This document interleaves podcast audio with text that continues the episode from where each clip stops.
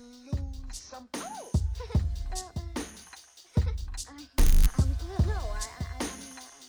Some.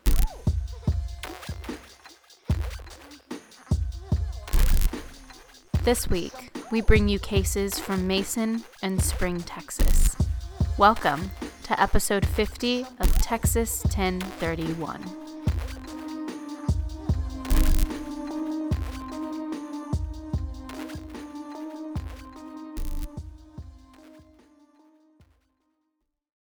Oh, fuck. What was that one word that I got wrong?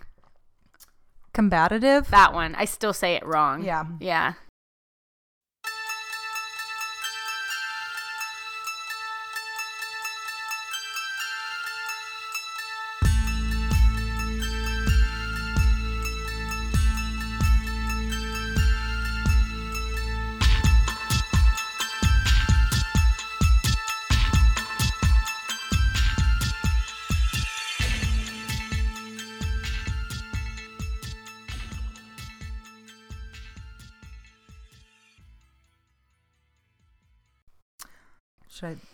Again? Sure. All right. Hey, everyone. This is Cassie and Hannah. This is Texas 10, 1031, and this is a Texas True Crime podcast that no one is listening to anymore. Definitely now.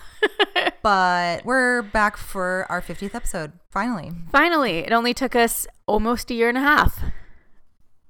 Yeah. That's mean, like a year and four months. Yeah. Yeah. So a bicentennial, we would one would call it. One would.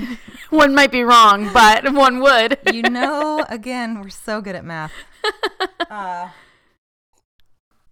welcome back, Cassandra. You want to just skip all the mumbo jumbo and jump right in? we can do it. All right. Yeah. Cool. Cool. All right. So I go first this week, and I'm just going to say I'm out of practice. We're going to give it the old college try. And What does that even mean? I don't know because I don't try and call it. Like I try everything I can to cheat and not do work. Oh so yeah, never mind. Okay.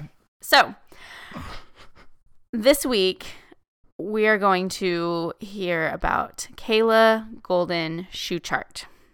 And I'm going to Is that the victim? that is the victim. I'm going to apologize in advance because I am not at all sure how to say Schuchardt. She's Um, apologizing on behalf of her parents after the fact. Who named her that? Yeah. That's upsetting. So, Kayla Golden Schuchardt. Motherfucker. Just say Starts Kayla already. G. Kayla G. Everyone calls her Kayla, whatever. Yeah. So, Kayla Golden Okay, that's cute. met her husband Keith Schuchardt in 2008 while he was helping her father remove debris from the road kind of in their neighborhood area following Hurricane Ike. I put that in there cuz I thought that was just super cute like Also, he was like, just helping move debris and she was like I'm going to marry this man and have children with him. Like it's cute. But also, I take back my statement because it's her husband's name. She married into that. Oh, name, so yeah. super not her fault. I let it slide. Sorry. it's fine. It's fine. so Kayla's a great person doing community service. Kayla's the good one here. Nope, they were not doing community or, service. you know what I mean? It's doing fine. a, the community a service. yes. and that's how they met, which is super cute. Um, it seems like they kind of had a whirlwind romance um, because they had two children not too long after that um, Camden and Keaton. And Kayla decided to be a full time mother. um, where did I? Where's my face? I was laughing at Cassie made a hand gesture. Oh, I did make a hand gesture. Um, in case you didn't see. we are rusty. I am rusty. So Kayla, obviously, she loved her husband. Hold and on, I have a question. Yeah. When was Hurricane Ike again? I wasn't. uh, Hurricane Houston. Ike was in 2008. 2008. Okay. Yep. And so 2008, they meet, they get married shortly after. They have two children, Camden and Keaton. Kayla decided to become a full time mother. So she loved her husband. Obviously, she loved her children. And when their third son, Keegan, was born in 2012, so that's why I say it might be a whirlwind romance. Yeah. They, four years, three, Three children. babies, Yeah. Tongue twister name. They were tired. Yeah. Very tired. isn't? Um, but they were overjoyed. Her children were her life. That is what everyone said. Her children were her life. And as any mother would, she would die for her children. And on April 17th, 2012, in Spring, Texas, she did just that. Hmm. So Kayla had baby Keegan on April 14th, 2012. He was her third boy. She took tiny, fresh Keegan to her doctor's office in Spring, Texas for his three day old checkup. I don't like where this is going. No, no, you should not. Yeah. You will not. All right. On the way out of the office, near her truck, she was confronted. We're just. Oh, look. He sees his reflection.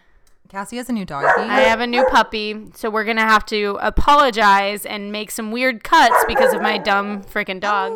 Hey, honey, you got hush, please. Okay, so she's taking her kid to the doctor. Yes, so she took the um her newborn for his three day checkup, and on the way out of her office, uh, out of the office near her truck, she was confronted with a desperate armed woman. At this point, Kayla's fight or flight instinct kicked in, and when an altercation broke out, face to face with a .380 caliber Taurus semi-automatic pistol. Yeah. God, fuck guns. Um, Kayla fought. Point three eight zero. So stupid. like a GPA. So this woman, Verna McLean, wanted Kayla's child. Verna. Verna. Can we not talk about that? nope, name? she's going to be going by McLean for the rest of the story because I just cannot say Verna without going Verna. I'll say it for you. Okay, Verna. Kayla Marie Golden Schuchardt was shot three times in the chest by McLean, who then kidnapped little Keegan. Kayla died not long after at Memorial Hermann Hospital in the Woodlands. She was 28. She died fighting tooth and nail for Keegan. This act of violence was planned, and Kayla just happened to be in the wrong place at the wrong time. Verna McLean, a 32 year old nurse and mother of three, needed to produce a child. She had no prior criminal record, not even so much as a parking ticket, and was said by all to be a kind, responsible, hard working single mother. But fucking desperation can drive one to insanity, and that's pretty much what happened here. Verna had been expecting a child with her fiance and suffered a miscarriage, but she told him that she gave birth. Mm-hmm. Lie. She convinced herself then that she needed a replacement baby so she could convince. Ooh, So he would just like stay with her. yeah, I wrote that super wrong. But yeah, she convinced herself she needed a replacement baby to convince him to stay. She told her sister she had found a baby for adoption and just needed to finish up the process. Another lie. McLean arrived at the Northwoods Pediatric Center on April 17th, 2012, and waited for a woman to come out with a baby. Any woman, any baby. Prosecution believes she knew the pattern of the doctor's office as she had taken her kids there before. Montgomery County District Attorney Brett Ligon, Ligon, Ligon, Ligon, Ligon. I think he was in another episode.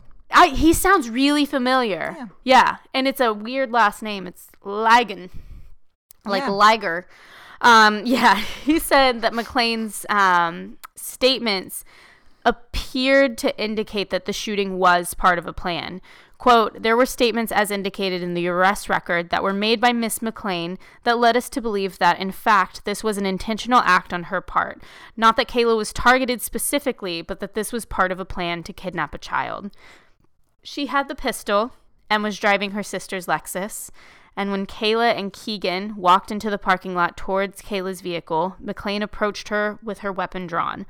Words were exchanged, no one's really sure what they are, but it was made clear that the intention was for McLean to take Kayla's baby, and Kayla refused to give her baby up. McLean shot Kayla several times and snatched Keegan. Kayla fought, getting blood on McLean's pants and even inside the door of the Lexus. As McLean drove away, Kayla was heard shouting, My baby, and she was even hit by the car. I wasn't clear how much the impact was, but she was obviously still hanging on and like fighting as this woman tore her newborn baby from her arms. The baby didn't get shot though. No, no. What kind of Lexus?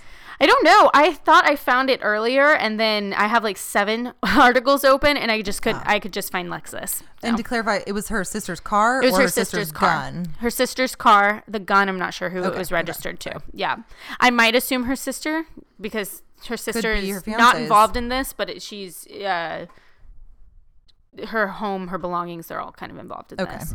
Um, So, police were on the scene really quickly. This was in broad daylight. and eyewitness accounts were able to give a description of McLean's vehicle. People had actually heard the gunshots. Someone ran in from the parking lot screaming that a woman had been shot. They heard that there was an altercation. So, people were aware that this happened really quickly. Um, this was very poorly planned as far as kidnappings go because hours after the abduction, um, just like same day, just maybe seven hours later, detectives who canvassed parking lots in the area spotted a Lexus fitting the description of the killer's car at the Fawn Ridge apartment complex located um, on Sawmill Road. So if you're from the Houston area, Sawmill Road is a pretty major road in the Woodlands, Conroe, Spring area. Yeah. There's a lot on Sawmill. Um, so they didn't, you know, there's a lot of residential housing and apartment complexes She as well. been anywhere. Should have been, it could have been anywhere, but they found her pretty quickly. Pretty. Pretty, pretty quickly. So McLean had driven to her sister's home and said that Keegan was the baby she had adopted. Around 8:15 that evening, while officers were searching the complex for the missing child, they said McLean showed up and asked to speak to them, almost seeming willing to help. Then, as they pressed her for more questions, because that's suspect AF, some lady just coming up and offering information, like, stay to yourself, 101. um, so they started pressing her, asking questions, and her story began to unravel, and she buckled.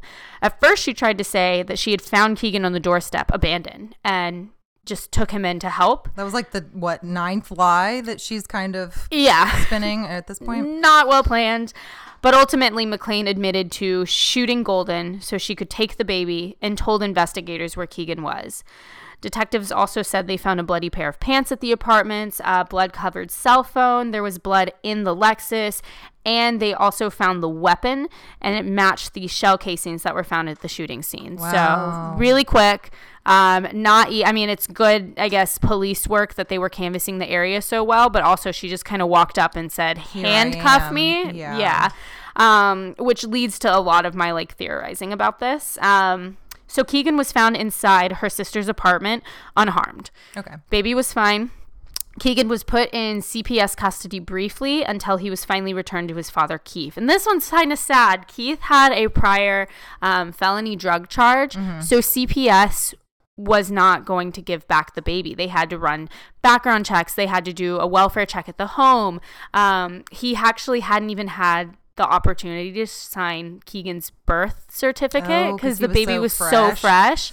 So that just made How me sad. was the drug felon? I mean, I guess it's like whatever on your record forever, but I Yeah. mean, it could have been ten years ago and It- hasn't done anything since. so yeah, and it, yeah, and that stuff like that doesn't matter, especially if it was a marijuana charge. Like, be come too on. Careful though. I guess like it's better that Yes. Mm-hmm. CPS did something than not. It's annoying, obviously, in certain scenarios like Yeah, this one, like maybe, this one. but at least it's not like eh, whatever. Right. I'm it's night. I'm glad they did it. It just made me sad Mm-hmm. thinking like, okay, this man's wife died. He got the call while he was at work, made it to the hospital. She was already dead.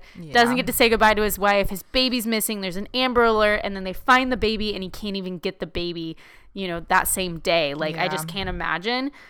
So, he was returned to his father. McLean was arrested.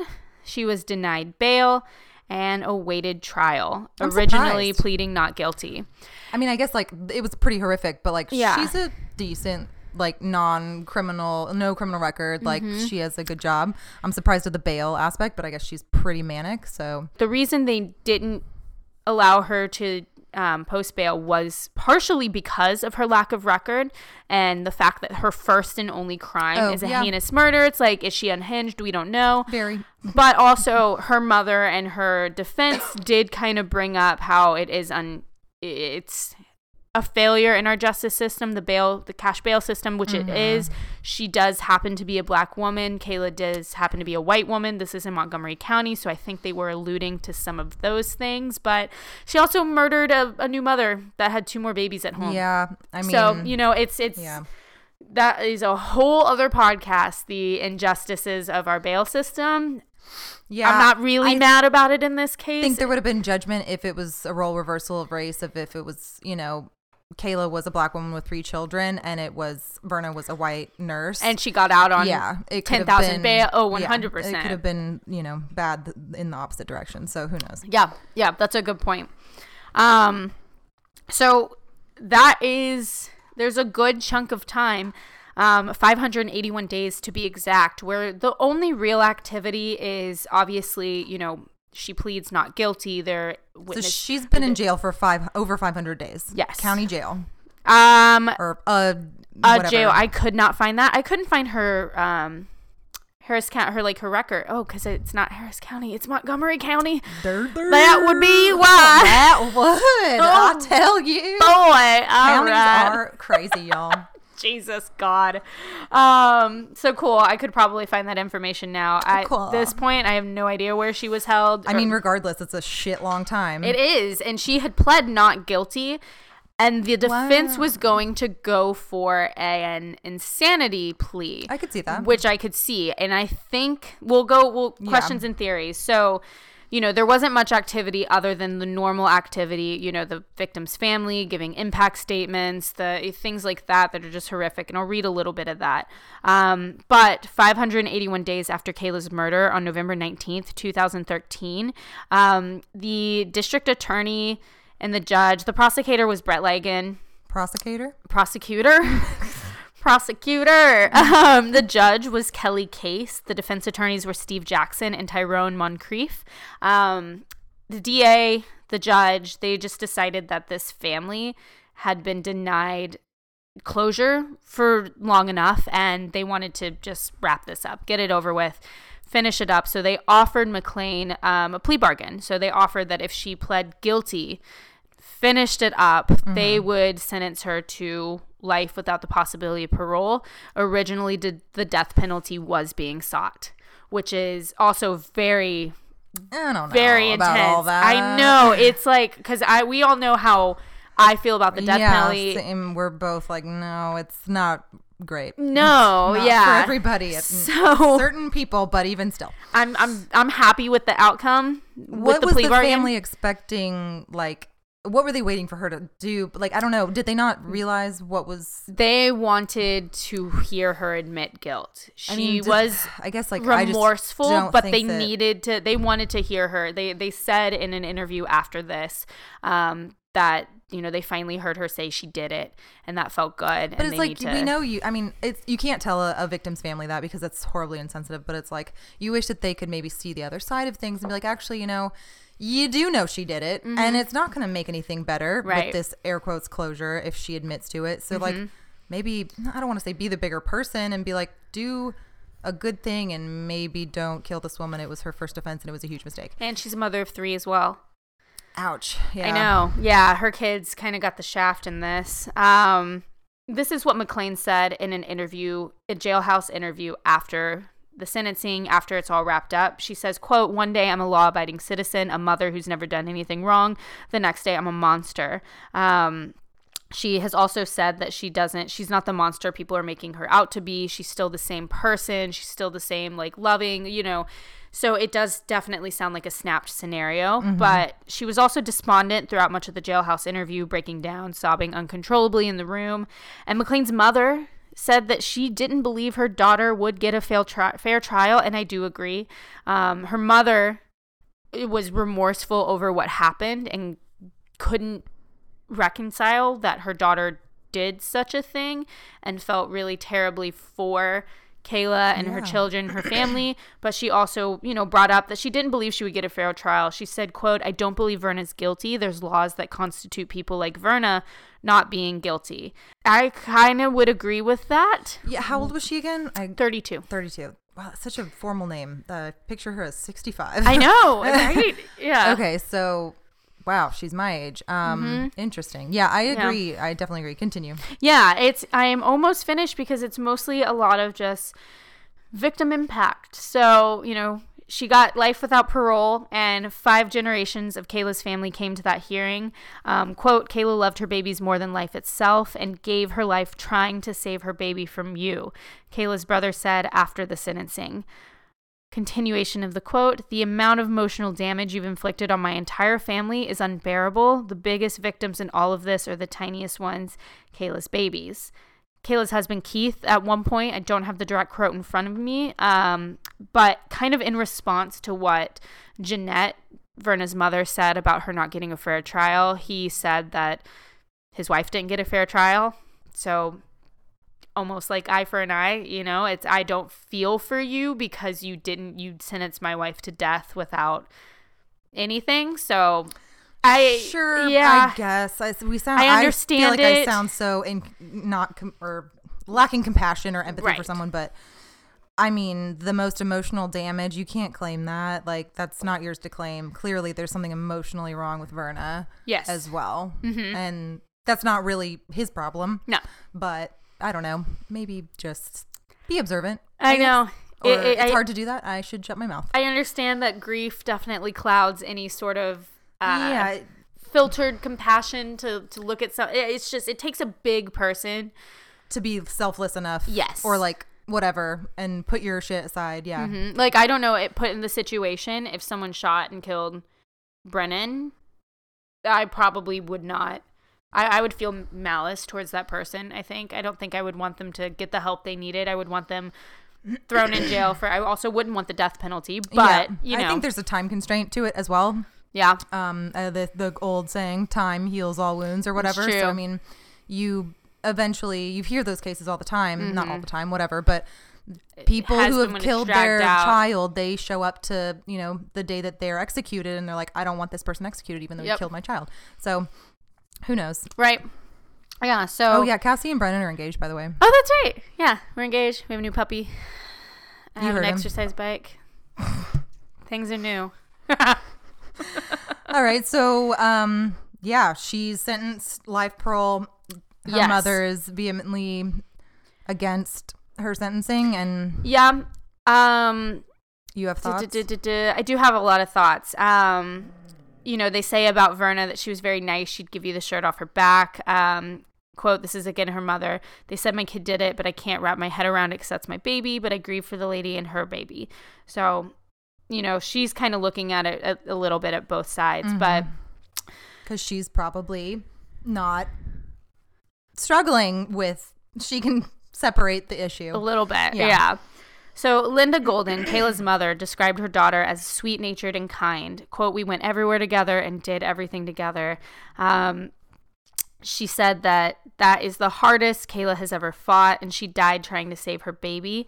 Um, she told the uh, Associated Press, excuse me, I think it's OC- Associated Press, uh, told the AP, but I didn't look at an article from the AP, so I don't know I when. think that's like the acronym. Okay, cool. So she told It's the AP the Amarillo paper. probably probably Just that.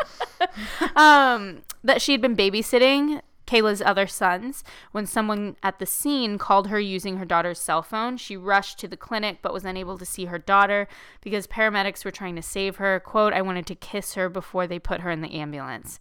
Um, so super sad, you know. Obviously she died at the hospital from her wounds.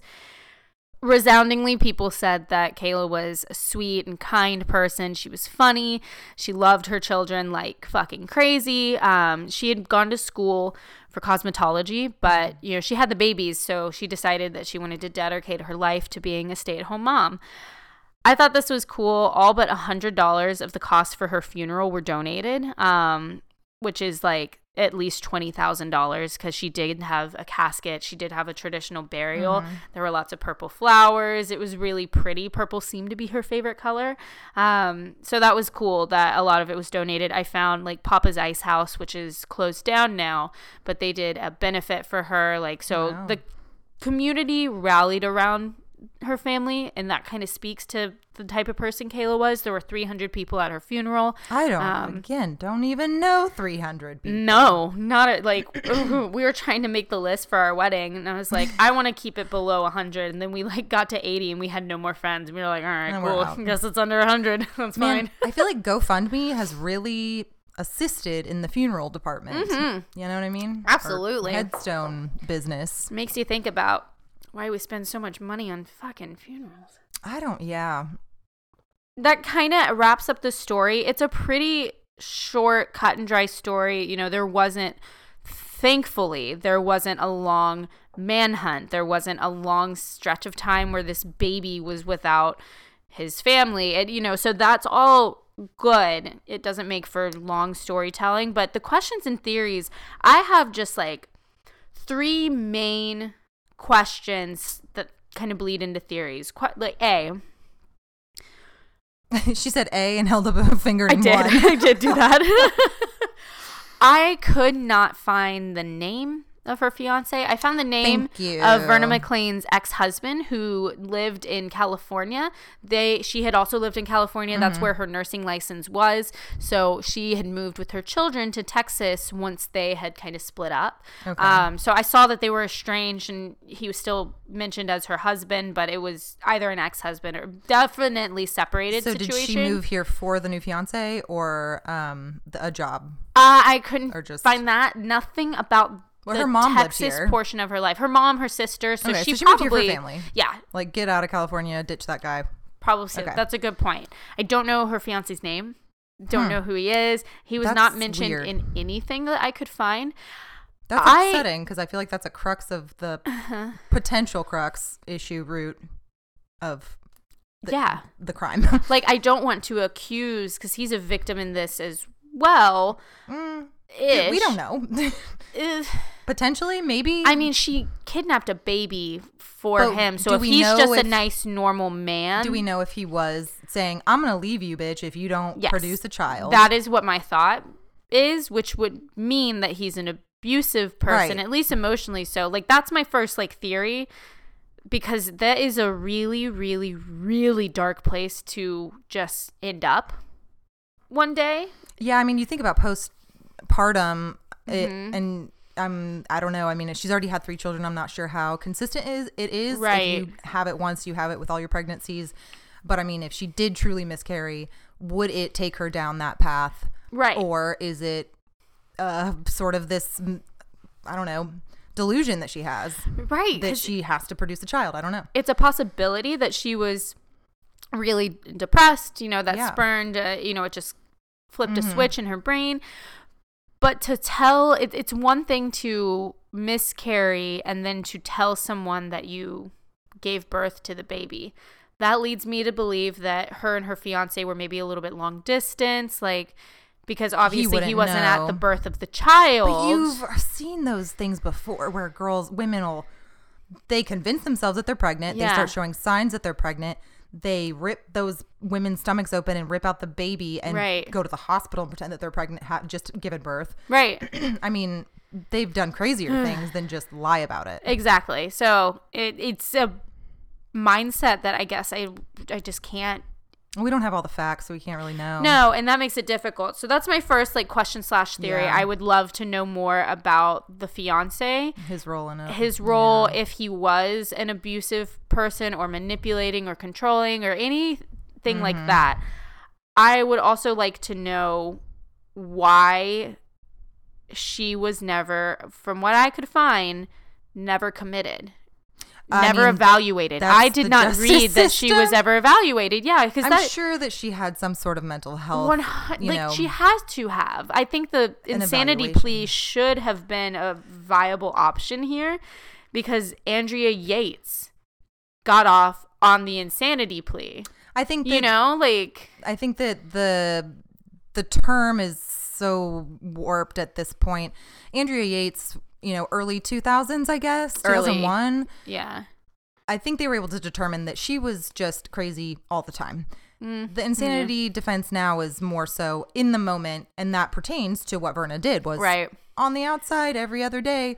Not great, but not running around with a gun trying to steal babies. But in. This moment, she was not well. Not in her right mind. It does And- point towards It being in her right mind for a long it because there was premeditation to this too. So that's I mean, where what's the timestamp on like when does premeditation start and stop? I guess that's a judge that gets to decide. But I guess if they offered the plea deal, that must speak volumes to what the her attorneys thought that they could mm-hmm. prove and thought, hey, we're never gonna win this. Even though I feel like they could have stood a chance. they could have. I I feel Depending. and we would have more information like because I, it, then she would have maybe actually been fully evaluated. Mm-hmm. Maybe they just didn't get to that point yeah in the process because she took the plea deal. right it's uh yeah that i don't know because it, it, i always because you have to take into account the deep rooted racism in our system especially montgomery county and how a black person might be treated unfairly in the justice system. Her mother has a point, but at the same time, justice was served. She didn't get the death penalty, which I am in favor of her not getting the death penalty. It's just, it's fucking weird. I don't think this case went the way it.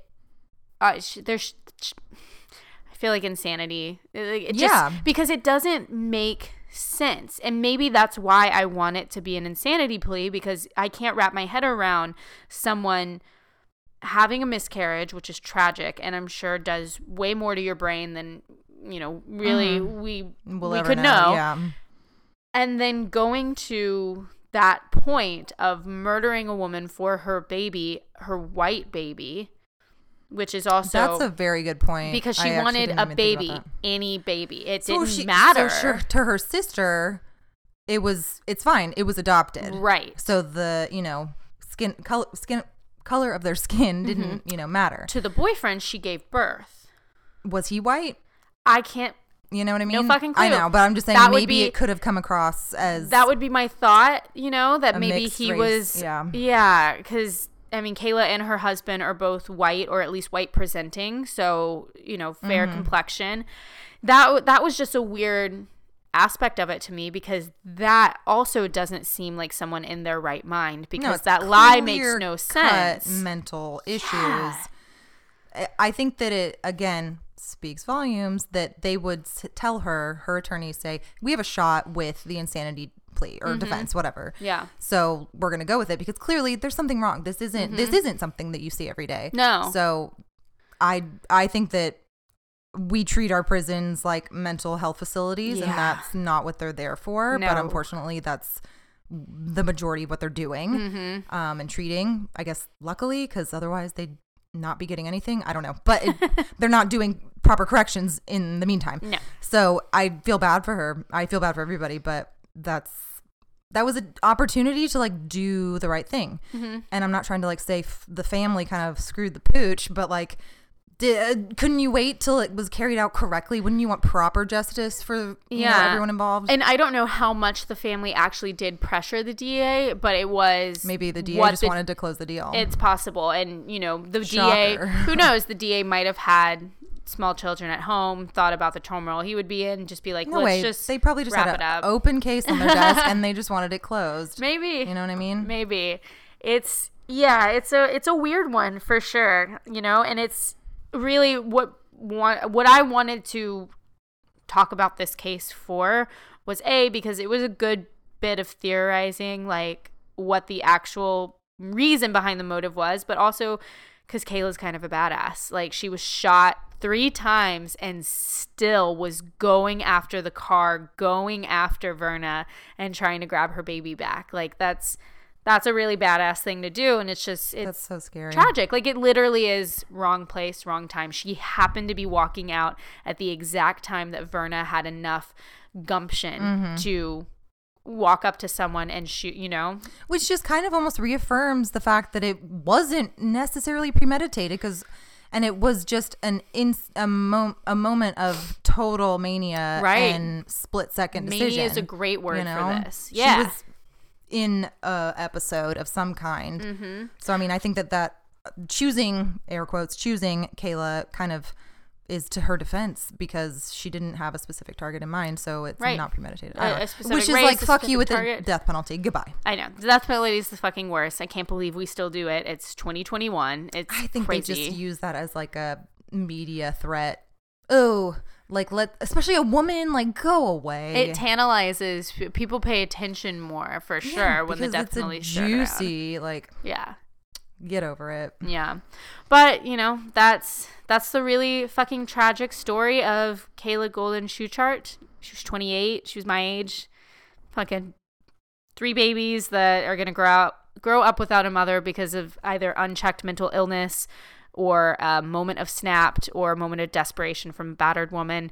We don't know the exact parameters. I do know that Verna was remorseful. So, Yeah. You know, it's a real it's just a really sad thing. There's six children in the world that don't have their mother because of this crime. So, Yeah, yeah, a I'm- guy who never got interviewed or what? I don't. I know it's it's bizarre. Like I told you, Yeah. all the all the articles I found like a bunch of articles, but a lot of them were duplicates from Mm-hmm. like you know the Conroe News kind of basically copied what Houston Chronicle said because they're subsidiaries of each other, stuff like that. So yeah, but you know I, I got to do it. I gotta say fuck you, Verna McClain. You you did kill a Yeah. mother of a brand new baby. I hope she's getting treated in in in whatever unit she's in. I hope so. I'll look up. I'll look it up now that I know what fucking county she's in. Sorry, Verna. Sorry, Oh. Kayla. Mm. yeah. All right. So, um, I've actually been kind of sitting on this murder for almost a year. Well, Um, yeah. Yeah. So I'm pretty excited to be talking about it for the big five zero. Yeah. So, you know, let's take a trip down memory lane, um, where I'll give you my usual backstory. Last year, Scott and I had travel plans to uh, go visit Mason for another one of the truck campy things like Gilmer. um, and I wanted to again find another case where we were going to be staying, which was uh, Mason. Um, but yeah, lost all the original notes, but it was fun kind of Oh, re-researching everything. Uh, They probably just got like chucked when I was packing. But anyway, this is the murder of Adele Kaufman in Mason, Texas, obviously. Adele. Adele, yes. I love it. Um, I was able to locate uh, only like two newspaper articles that had written on her murder. One was pretty brief, and the other one was surprisingly thorough and somewhat candid, I guess, for the time. Um, and so to kind of explain it, the Mason Herald was the original newspaper because it kind of comes into play later that wrote the article about her murder in 1892. Man. And then 60 years later, um, a guy wrote, re, or excuse me, he republished the article in 1950 and um, added some additional information after interviewing some people that were involved and lived there at the time. Whoa. Yeah, it was pretty cool. Yeah, that It- is neat. Yeah. Um, and now the guy's grandson still owns the news or owns the magazine that what the republication was in. Wow. Yeah. And I had to buy the fucking article. it was like $5. Supporting local journalism, it's important. I mean, it was called Frontier Times Magazine, and it was all about I've like heard of that. serious history. Like this guy was really cool. Cool. Yeah, I'm it- looking at Mason, Texas. It was really neat. Um, okay, so picture it: December eighth, eighteen ninety-two. Adele Kaufman would celebrate her seventeenth birthday, and one week later, she would be found bludgeoned to death on the gravel path leading to her family home. And almost 130 years later, Adele's murder remains unsolved. I think that we've had the two cases done by you that are this old with Emma Velker and um, Annie Stone. We talked about that earlier. So Mhm. those precede this one. Yeah. So you've done all the oldies essentially. Oldies. Oldies. You did that one oldie too. That was fake. That was an oldie. That was like in the 90s. Really, I thought it was more like the fi- well, fifties. I guess isn't much older. No, I mean, I think that the story was written in like 2015, but it maybe took place in like 93. ah, okay. Hmm. Olivia Mabel. Olivia Mabel. I was so fucking pissed. Don't hold a grudge. Mm-mm-mm. Okay, um, I'm going to give you some family history and a little visual of the area um, that we're dealing with before we get into the murder and the word vomit of speculation that I have. So, um, the Kaufmans were devout Catholics and had immigrated from Germany just a few years prior to Adele's murder. The Kaufmans were um, a part of this like pretty big agricultural boom in the area. Cattle farming had made the town uh, a recipient of a recent population population surge, shooting from less than 600 residents to over 5,000 in just like 15 years or so. Wow. Um, yeah, it was weird history. I read a lot about it. Doesn't matter. Um, despite this, the family's property was still quite rur- rural and required at least a five mile journey to town, most commonly done on foot. Ugh. Doesn't sound too bad, right? Happy family embarking into the. Was it the Wild West then? No. No, when was the Wild West? It, this was the was it the restoration? This was right after the Civil War. So I guess it is the restoration period. The Wild West was like in the early 1800s, Restor- like pre Civil War. Restoration hardware. Yeah. Yeah. Yeah. Uh, however, the American dream, it was not. The native Texans in Mason, you'll love this, were known to be stone cold racist Methodists. Oh, that makes sense. Yeah. Um, it's actually pretty upsetting. Um, so, to everyone else, the family represented a combination of race and religion that was openly detested in that area for decades before and after the Kaufman family lived there. Um, Mason took the overflow from the New Braunfels and Fredericksburg areas that are, you know, incredibly well known for their German heritage today. Um, despite this regional bigotry, uh, her family was still considered well to do for the time, and Adele made the best of uh, her new life in Mason. She was uh, ambitious, intelligent, and blunt, even to a fault.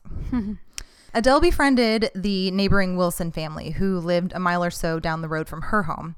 She essentially became an older sister or like nanny type figure to the Wilson children, uh, walking them to and from the schoolhouse each day. She uh, eventually became great friends with their mother, only noted, this is good, in the news articles as Mrs. Wilson.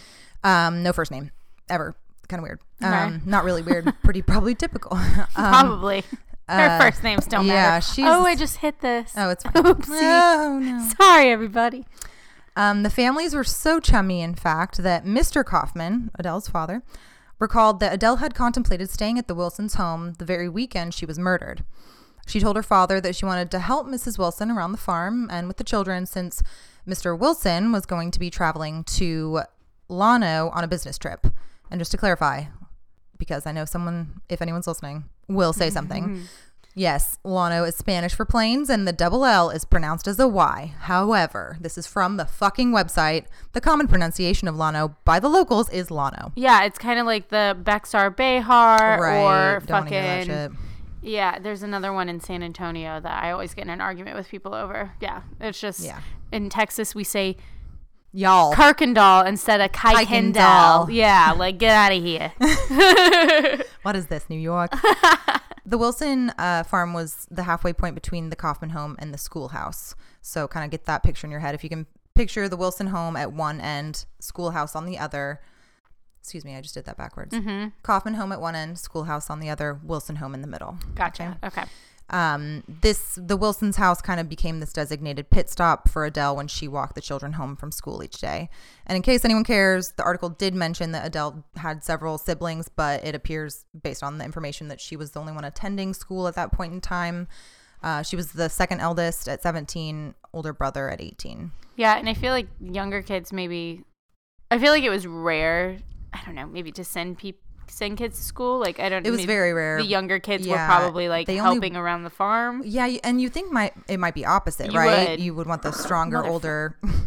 but she had to marry off, right? Right, right, Yeah, help you, you need educated. I don't know. I'm totally talking out of my ass. No, no, it's no, I probably mean, not at all true. I think that based on what Scott told me, his grandfather told him was that you went to school only a few weeks a year Mm. and not that long of a day as well. But uh, based on this article, it m- might have been a little bit different. Okay. Um, and again, I don't think his grandfather was born in 1892. so that would not be the same thing. very old man. Yeah. But again, I don't know. I think they all were like, you know, they did the schoolhouse thing where it was 12th graders with the, you know, yeah. fourth graders. Same all thing. together. Yeah. None of them getting a grand education. Yeah.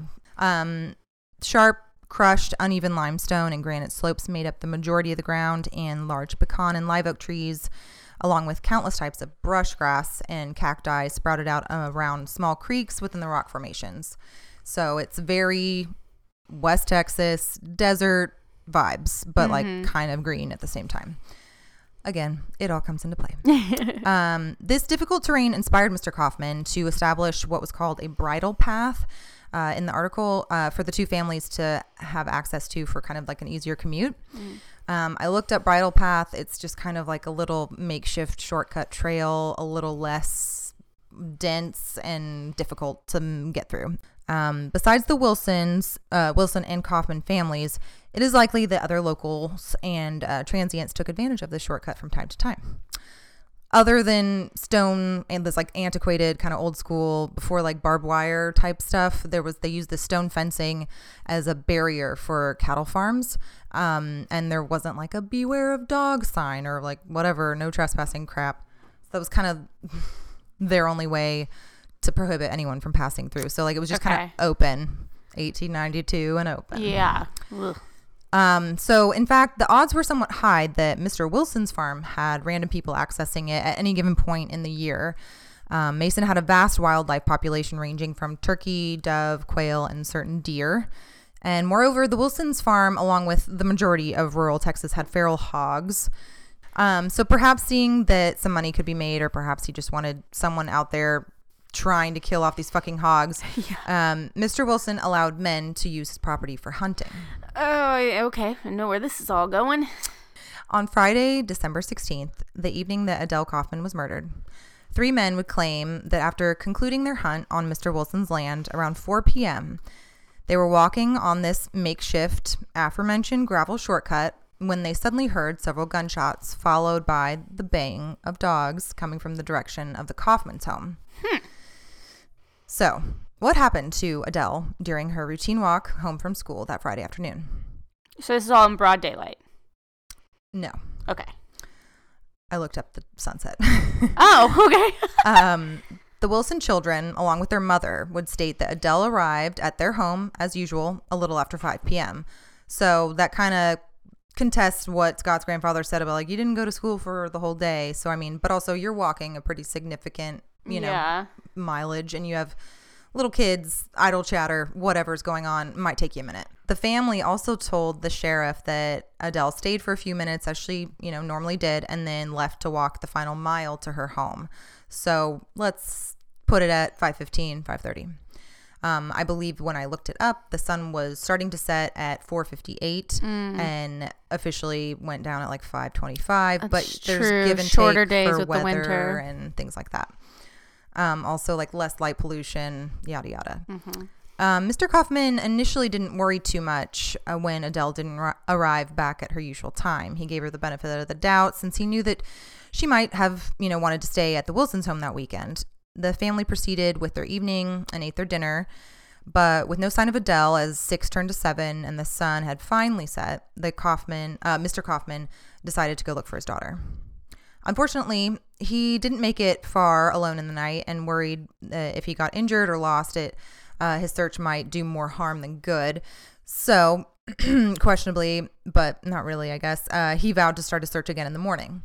He doesn't have like a lantern he can walk around with. Literally what I am about to write. Yeah. Initially, I thought this sounded weird, but uh, I had to look it up because I really didn't know. Electricity uh, was an extreme luxury back then. Yes. Um, even up to like the 1940s in like Mm-hmm. cities. So rural BFE 1892, Never not a thing. it.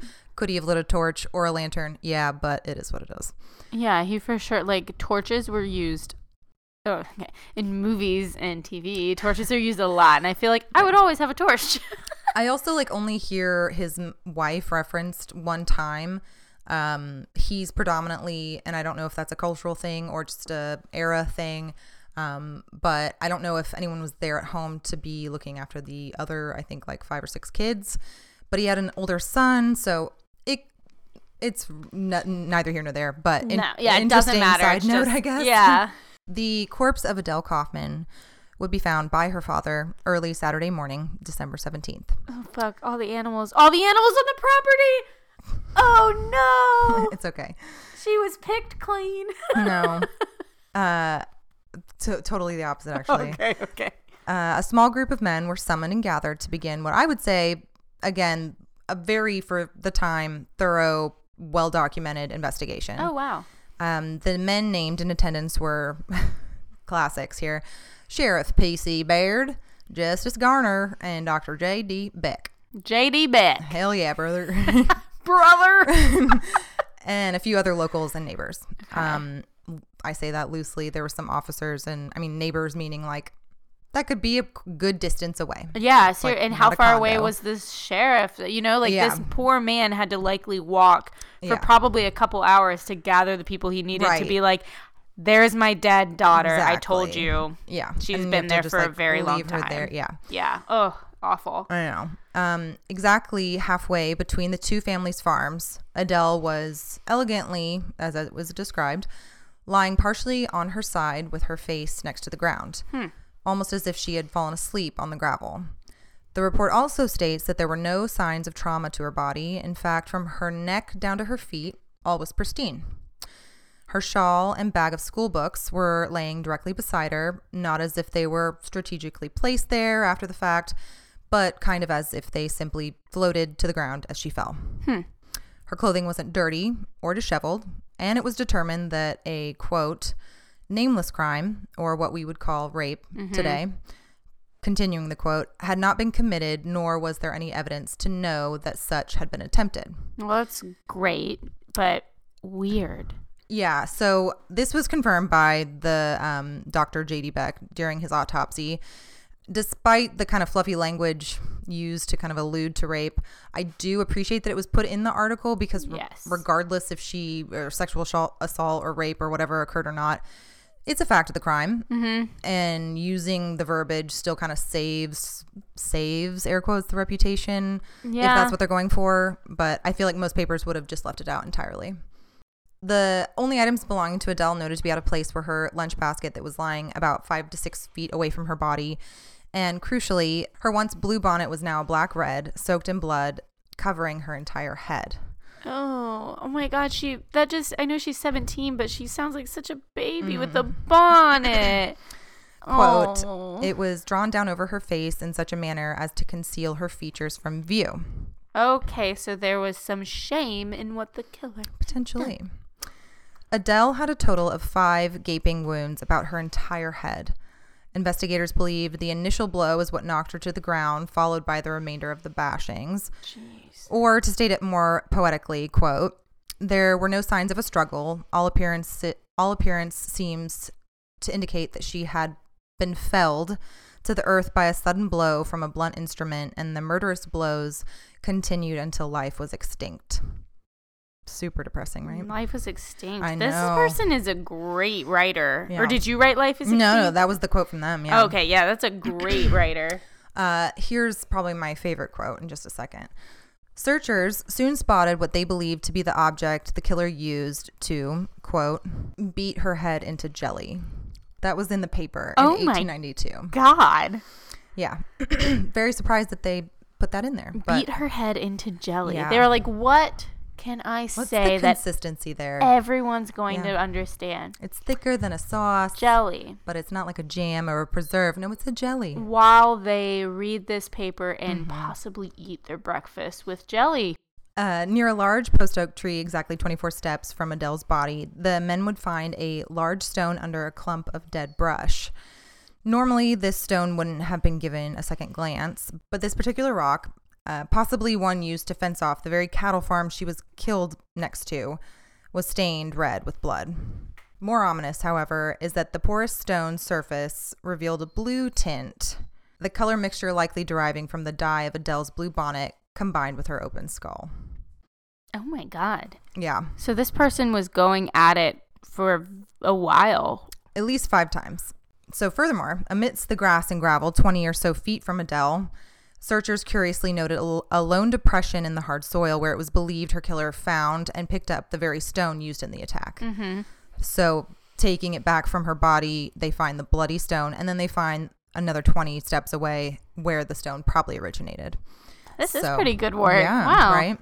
Uh, and this is like amidst like ta- when I say brush, I mean like it's like the tall, spiky, like everything's beige, everything blends in, Oh. like dry desert. So like it's all cam. This like the shit that you see on like like Game Guard, like Yeah. camo wear. Um, so law enforcement told the Mason Herald that they believed their killer, uh, or excuse me, the killer worked hastily, or what we would categorize as a crime of opportunity, crime of passion, or in this case, possibly both. Yep. This assumption, they claim, was based on the fact that not only did the murder weapon originate at the scene, but it was tossed aside either in a frantic or careless manner. Um, this method of disposal uh, was no doubt concerning. So, I mean, you could either have like someone fleeing out of, you know, guilt or fear and they just like drop it or whatever. But perhaps even worse, the unfazed, kind of unbothered killer just simply sauntered off into the brush, completely unconcerned about the trail that they were leaving. So it's a little spooky. Um, the sheriff then ins- instructed officers and volunteers to branch out further in search of more clues. So, so far, the evidence has been found on the land surrounding Adele's body, but now the searchers would walk towards this edge, like a far edge of the road, and begin the descent down a large, steep granite formation. Gathered at the base of this slope that they're about to traverse down was a relatively dense, like thicket or branch that kind of dead ends at this shallow creek. So, you've seen the newest Evil Dead, right? Yeah. From several years ago. Yeah. Do you remember the scene where she crashes her car and she gets out and she's about to get raped by the demon? Yeah, and she's in this like Right. spider I pictured wood. that. Okay. Or like when Maleficent like shoots out those like thorny branches when she's fighting like the prince at the end. And it's like a clusterfuck of Oh, yes. like, de- you know, like dense crap. Like that's kind of it. okay. So you okay. can see through it, That but it's like sense. Mm-hmm. hard to get through. But it's, I don't know, just to paint you a picture. very pokey. pokey. yeah. Um, so 100 yards, which I had to ask Scott, and he said that's a football field. So picture that. Uh, so 100 yards from where Adele was found, the men finally reached the base of the slope and they began searching through all the branches and the thicket or whatever. The odds are high that if Mr. Kaufman hadn't turned back the night of the 16th and instead waited until the morning to continue the search for Adele, he would have possibly spotted the person who killed his daughter as they retreated from the scene. Possibly. Possibly. For at the base of the thicket stood another large oak tree, rooted in the beginnings of the sandy soil of the creek bed. This is like super eerie, I think. Um, based on the impressions left in the ground, trackers determined that a horse had been tied to the tree for at least an hour the night prior. The officer's eyes shifted upward from the prints left in the ground to short gray hairs peppering a segment of the tree's bark. It sounded like peppermint bark. It was assumed that while killing time waiting for its owner to return, the horse had rubbed its neck against the tree, leaving behind more evidence of its temporary post. Wow. The um, few sentences, the following few sentences, are how the article concludes, and I'm going to read them verbatim because of just how bleak this investigation and like spooky, eerie. I don't know. I just like gave a vibe. Quote, and in one of the scant water holes, so they've seen the hair on the tree, they've seen the impressions in the ground from the horse horse's feet, hooves, whatever. Uh, quote, in, in one of the scant water holes in the small creek was bloody water indicating that the murderer had tarried there long enough to wash his hands. Footprints in the wet sand next to the bloody pool had seeped water and were shapeless. The trail ended here. That's super creepy. Mm-hmm. Now, as I mentioned at the beginning, this is almost a 130 year old case, but they did have a few suspects in the aftermath of the murder. So, quote, the finger of suspicion pointed to different individuals, and two or three arrests were made, but innocence was proven in each case and they were released. No one person was directly charged with the crime. It has been claimed in later years that a confession, followed by a suicide, was made, but of this we do not have any proof. Ah. Um, my theory is undoubtedly cor- incorrect and far from perfect, but I think it's kind of plausible based on the information that we have, which is pretty significant for over a hundred years old. Yeah, impressively so. Yeah. The last sentences of the article, as I just read, state that two to three arrests were made, but no one person was directly charged. This reads as pretty vague information, right? But it says a lot to who law enforcement was looking at and possibly even how um, law enforcement handled it. I believe that Adele's murder was possibly the result of a hate crime perpetrated by one of the hunters on Mr. Wilson's property that day. Hmm. That's a good one.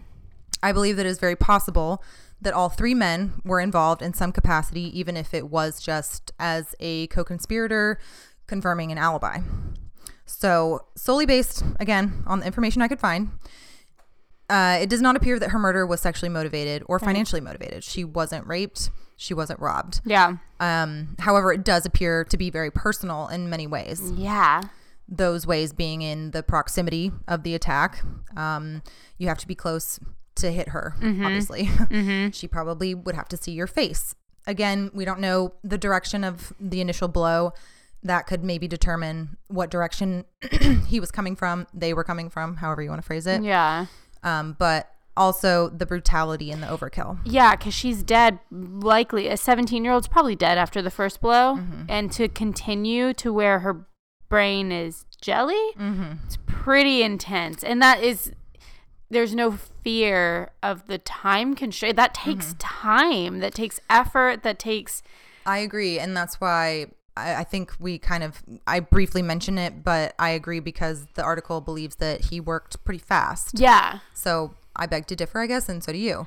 Additionally, if you want to go with this narrative, I guess the bonnet was covering her face, Yeah. which, like you also already earlier stated, it shows you know guilt, remorse, shame. Shame. Yeah. Um, consequently, I feel confident in saying that the killer and Adele were acquainted and somewhat familiar with one another at minimum. Yeah, because no one heard a scream, which I guess technically isn't that hard to not hear scream on that vast of property. But I'm glad you said that because I bring that up. ah, So let's get into the correct mindset here. And I told you before we started recording, kind of the from the killer's perspective. Here. yes, So what could have sent you into a violent rage? Mm-hmm. What could have been said to provoke or incite you enough to bash in someone's skull on the side of the fucking road? Mm-hmm. Would you do that to someone you wanted to date and they rejected you? What about an enemy?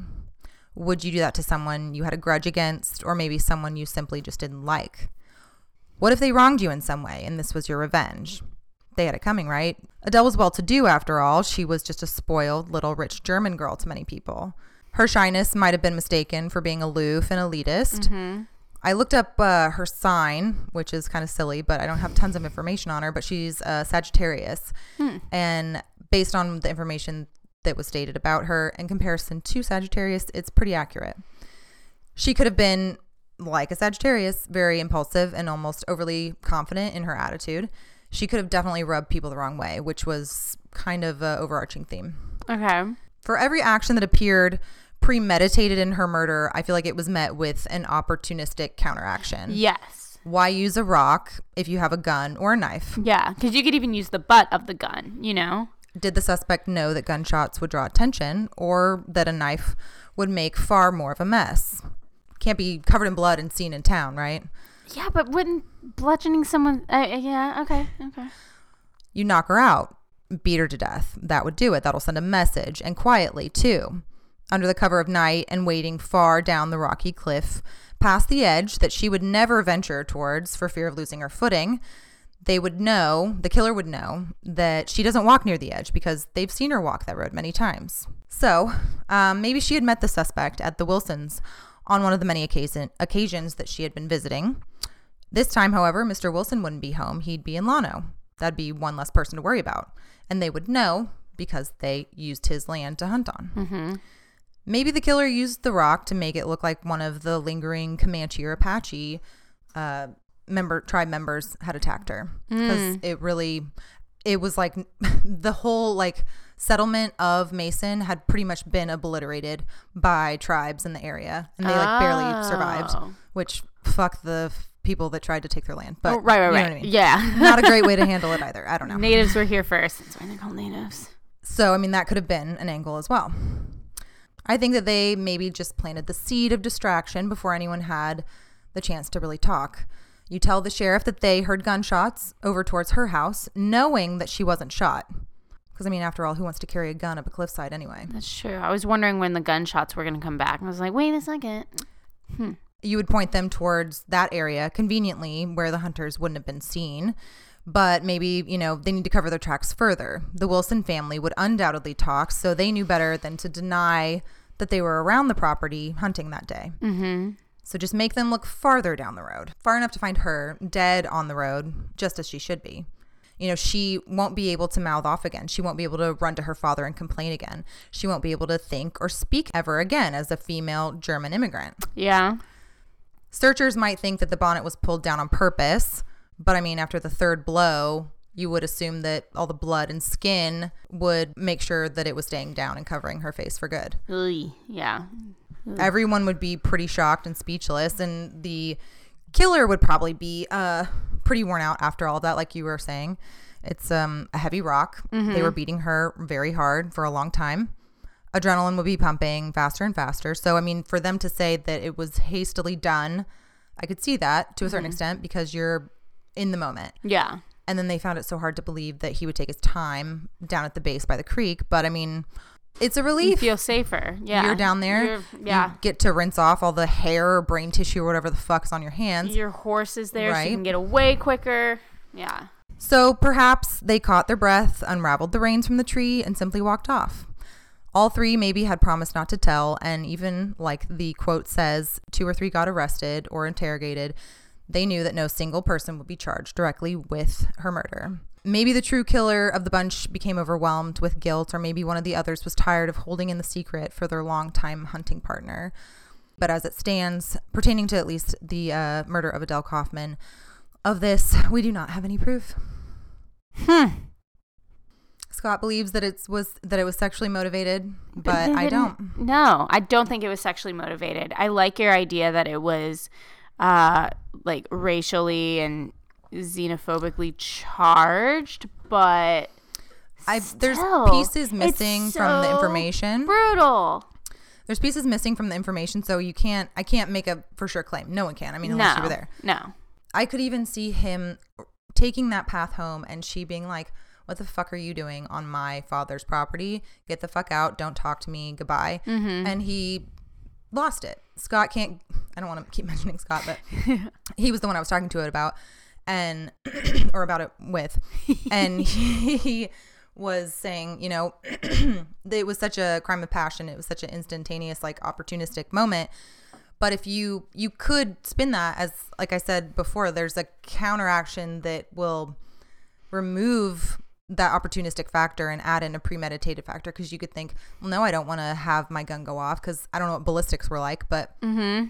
you don't want it'll close your escape window time Oh yeah. if you you know shoot off a gun. If you cut her, she's gonna scream. If you hit her in the head, and she knows you well enough, she'll let you approach her.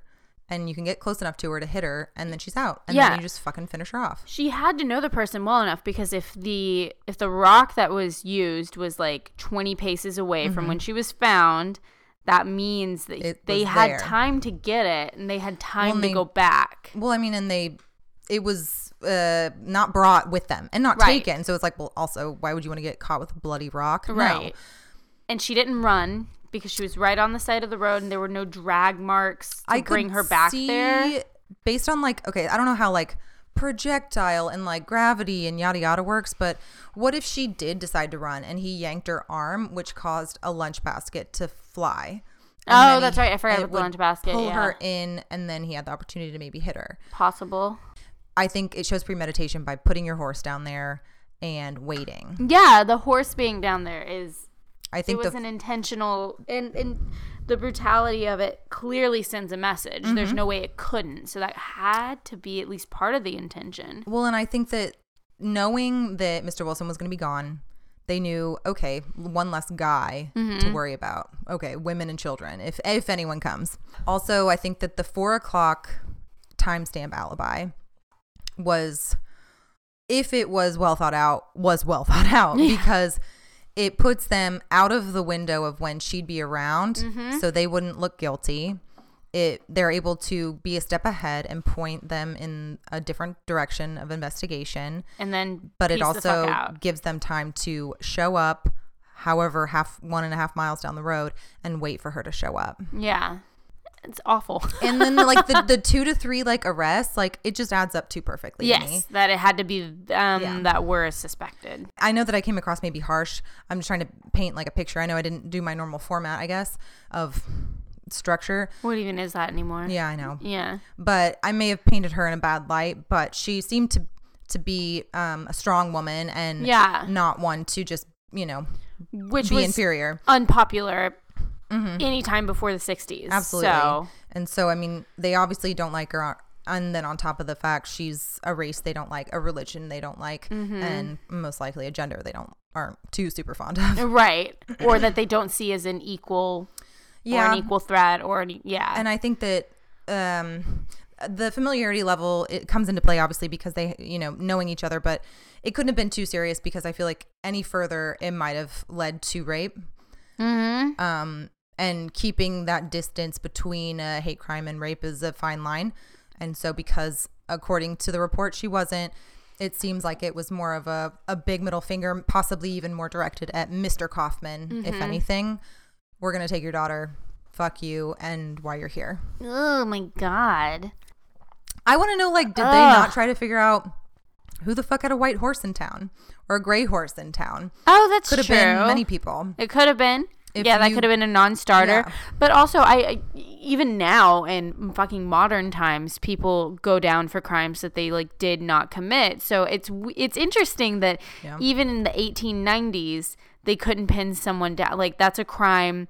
It's a seriously violent crime in between two like homesteads with children. Like I feel like the pressure would have been on in this case. But they were that my minor conspiracy could have been if they arrested these alleged suspects and the police learned really what their motivation was behind it. They thought, well, I kind of agree. Right? Yeah. Yeah. they're- you know, we don't want them here either. But then why do such a I mean, thorough, I guess, but decent investigation? Mm-hmm. Why even put the effort in? I don't know. I think that it had a lot to do with her being maybe a little stuck up rich bitch and they were these podunk little hunters that didn't care for her. Maybe, but it's crazy that they are seen as rich looking at their I know. Isn't that weird? shitty little cabin. I think it's all relative of like well to do, meaning they had enough money to buy the land and the cattle and maintain it. yeah. Um, you know, it, it's not a mansion by any means. No, it is not. Yeah. I do think like I don't know, all the forensics are really interesting. The blue dye, the Yeah. I, I think that like the I don't know if you could tell if the rock had been if the bonnet had been pulled down beforehand or Mm-hmm. during the attack, that would give you kind of a direction on intent. yeah. um, and, and you know remorse after the fact, and then um, the trajectory of the blow could tell you direction and handedness, and that would narrow down your suspect pool. Mm-hmm. Right, and if you could find a left-handed or whatever-handed, With a, a gray gray horse. horse. you know, what I mean? maybe got your guy. right? I think it's a little fishy. Uh-huh. But anyway, I hope you We'll guys liked know. it. I loved that story. I know I'm pretty not that thrilling. No, I liked it. I I think you guys will probably like it too because it was also way better done than mine was. So it's a good way to close out the episode. good way to Good close. way to close. uh, all right. Don't get your hopes up. You know, we're back right know. now. We're both in school. We're both working. There's a fucking pandemic. It's a rusty, rusty start. Yeah, who knows what's going to happen mm-hmm. from here on out. in life, in podcasting. Yeah, our country's in civil war Is almost. I don't Have we know. declared? Not really. It's just a bunch of fucking morons. So Everyone sucks. everyone sucks. Everyone is a rapist, except for the guy who killed Adele. I guess so. uh, okay, well, yeah. See you whenever yeah, whenever. we'll Um, figure it out. yeah. Wear a mask. you do that, and Yeah. Uh, if anyone's listening, um, probably not, but Probably not. uh, hap- hap- Oh, yeah. We, right now. yeah. ha- Happy, Halloween.